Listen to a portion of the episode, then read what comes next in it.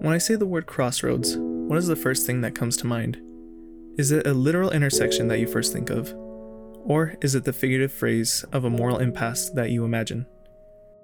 Either way, the idea of a crossroad is the biggest example of the human condition in that we tend to have a very linear way of thinking. Once we are presented with multiple options, we see them as having their own separate paths with different outcomes at the end of each. The most difficult part that most, if not all of us experience is deciding which path is the right one to take. We stand there thinking of what each path may offer. Though there is nothing inherently supernatural about crossroads, they definitely have their own mystique. So much so that many cultures perceive them as a deeply spiritual place where almost anything is possible. And if you find yourself standing on a crossroads, who knows? Maybe you'll find someone willing to lend you a hand towards your future. Or maybe you'll find a figure willing to do anything to take what's most precious to you. My name is Sergio Alvarado, and I would like for you to join me in exploring this world's fascinating fables. Episode 3 A Twisted Grin in the Moonlight.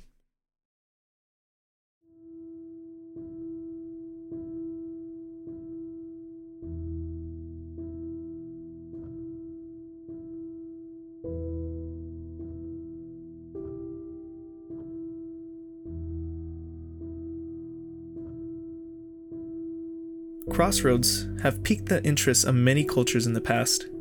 In almost all folklore that includes crossroads, the practice of witchcraft is present. In Haitian voodoo, a figure known as Papa Legba is the keeper and master of the crossroads and serves as a spiritual medium between the Lwa, which are the primary spirits of the religion, and humans. Over in Greece, they had a very similar figure that stood as the patron of the crossroads. The three faced goddess Hecate was heavily associated with the crossroads. Her title as the goddess of witchcraft and magic cements the idea that crossroads hold great power to affect our lives and future. And if one story is to be believed, crossroads can be the place where you trade your soul for everything you have ever wanted.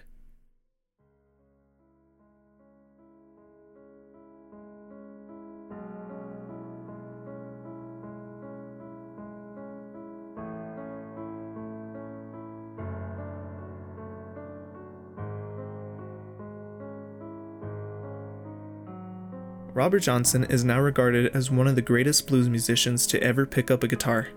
He was born in Hazlehurst, Mississippi in May of 1911 out of wedlock. This detail already casts a large shadow on the newborn and the reputation he would carry with him for the rest of his life. Not much is actually known about his father, Noah Johnson, but his mother, Julia Dodds, was married to a relatively prosperous landowner and furniture maker in Charles Dodds. Shortly after Robert's birth, Charles was chased out of Hazlehurst by a lynch mob after a land dispute that he had with white landowners. With nothing left for her in the town, Julia left with baby Robert and her 10 other children in tow. Julia and her children would later meet up with her husband, who had now changed his name to Charles Spencer in Memphis, Tennessee. This is where Robert would grow up for the next decade, studying at Carnes Avenue Colored School. Memphis would also be the place where Robert would find his love for the blues. Reluctant to work in the fields, Robert instead turned to his guitar, but couldn't quite get a hang of it. He would practice day in and day out, but couldn't hear any improvement in his technique. He sat at juke joints, listening and learning from the early pioneers of Delta blues, but still, he saw no improvement in his own music. Robert then met the girl of his dreams, Virginia Travis. Absolutely smitten with each other, the two married at the ages of 17 and 14 Robert was the oldest of the two, and he knew they couldn't get married at their age. So, he lied about their ages on their marriage certificate. Just a year later, Virginia became pregnant with their child. Determined to take care of his wife and unborn child, Robert gave up music, putting a hold on any progress he may make, however unlikely. Robert then started to work in the fields to make some money to provide for his new family. Robert worked in the hot sun for hours with the thought of his young bride and his possible future son driving him forward. However, it also took time away from him being with his family. As her due date quickly approached, Virginia decided that she would go to her childhood home in Penton so that she could receive help from her family in caring for the newborn. Robert followed closely behind, but he now realized that with the help from Virginia's family, he would be able to pick up music once again. As he made his way to Penton, Robert would make frequent stops to play his music. However, his skills with his guitar were still as bad, if not worse, as when he gave it up. This greatly hurt his confidence but every time he would hit the road, he could only think about his wife and the face of the child he hasn't even met yet. Days passed, and he slowly started to gain a reputation for being a terrible musician. He ignored the whispers and carried on his way. He finally reached Penton and searched high and low for his wife's family. He eventually found their home and approached the door with excitement and anticipation to meet his child for the first time. However, this excitement would be quickly shattered by the news he received from the Travis family. While Robert slowly made his way to Penn, Virginia went into labor. Though things seemed like they were going well, her condition quickly took a turn for the worse. Virginia died during childbirth, and the baby wasn't long for the world either. Still clutching to his guitar, the Travis family blamed the deaths of young Virginia and her child on the devil music that Robert was so fond of. Thus, planting the seeds of the legend that we speak of today.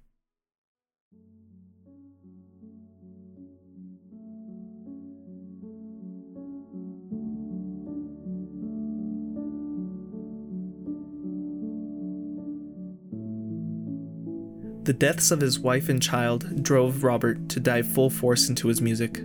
At the age of 19, he started to play on street corners and took any chance he had to perform. Each pluck of his guitar string was loud and dissonant. Eventually, he found himself in Robinsonville, where two other blues legends would play Son House and Willie Brown. During the intermissions of their shows, Robert would take one of their guitars and force the audience to listen to him play. People got tired of the terrible music he would play and even asked House to force him off stage. This eventually became too much for the young musician, and he was driven out of town altogether. Nobody heard from Robert for months.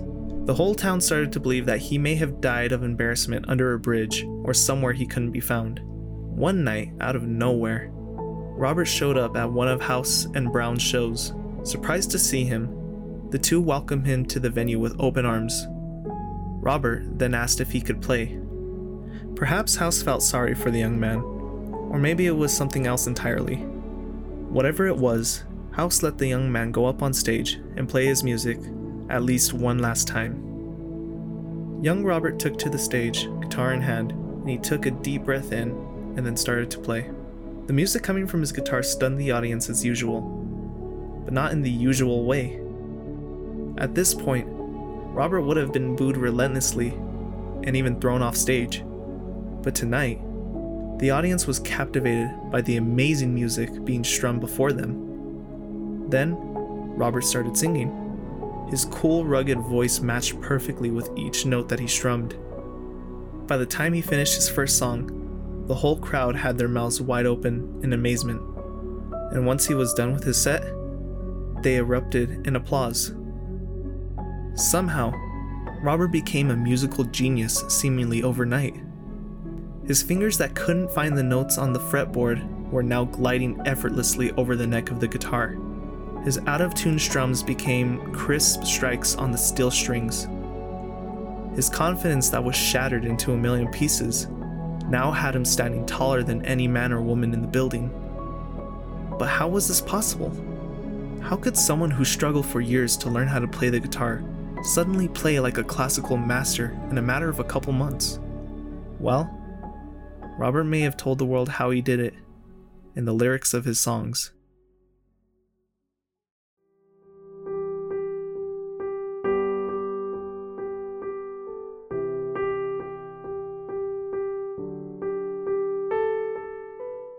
If you were to look up Robert Johnson on any music streaming site, you will see that his two most popular songs to this day are Crossroad Blues and Me and the Devil Blues.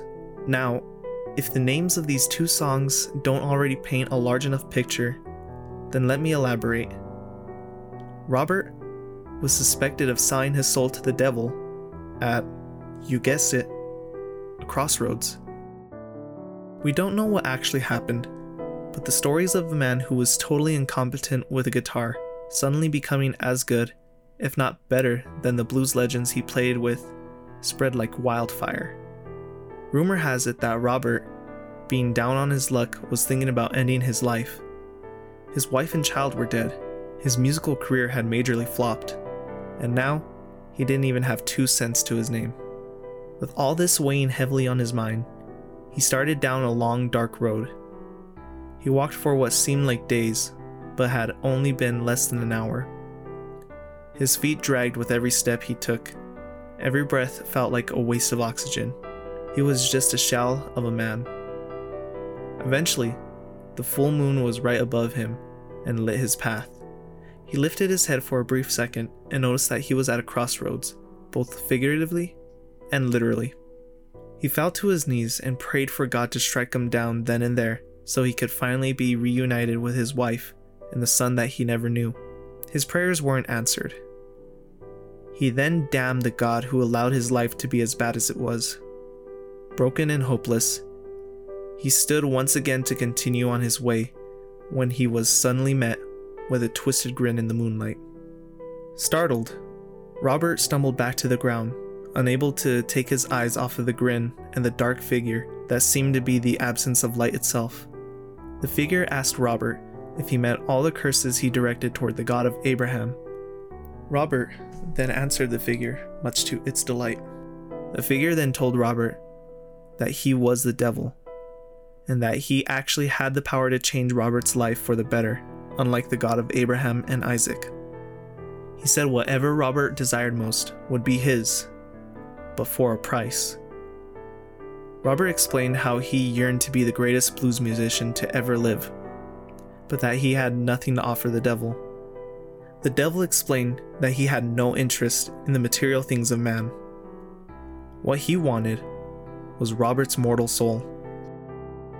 Robert figured that he had nothing else to lose, so he shook the devil's hand and sealed the unholy contract. From that moment forward, Robert would become the greatest blues player to ever pick up a guitar until his death in 1938.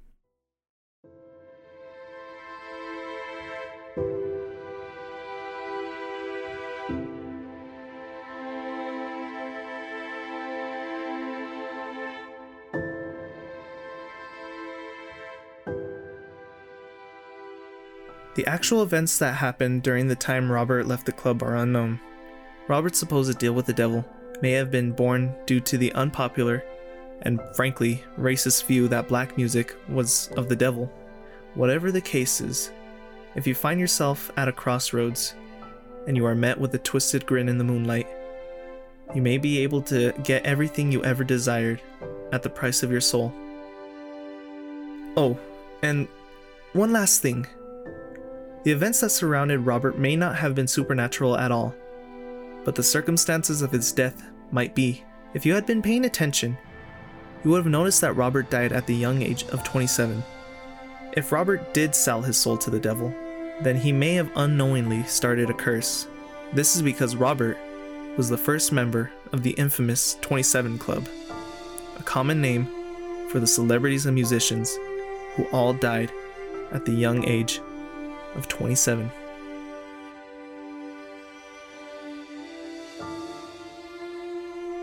Hope you enjoyed this episode of Fascinating Fables. If you did, please consider subscribing and leaving a review of this podcast wherever you're listening. The music in this episode was provided by freemusicarchive.org. For more information of the artists featured in this episode, please refer to the description of the podcast down below, and please support the amazing artists on the website. Until next time, my name is Sergio Alvarado, and thank you for joining me in this week's fascinating fable.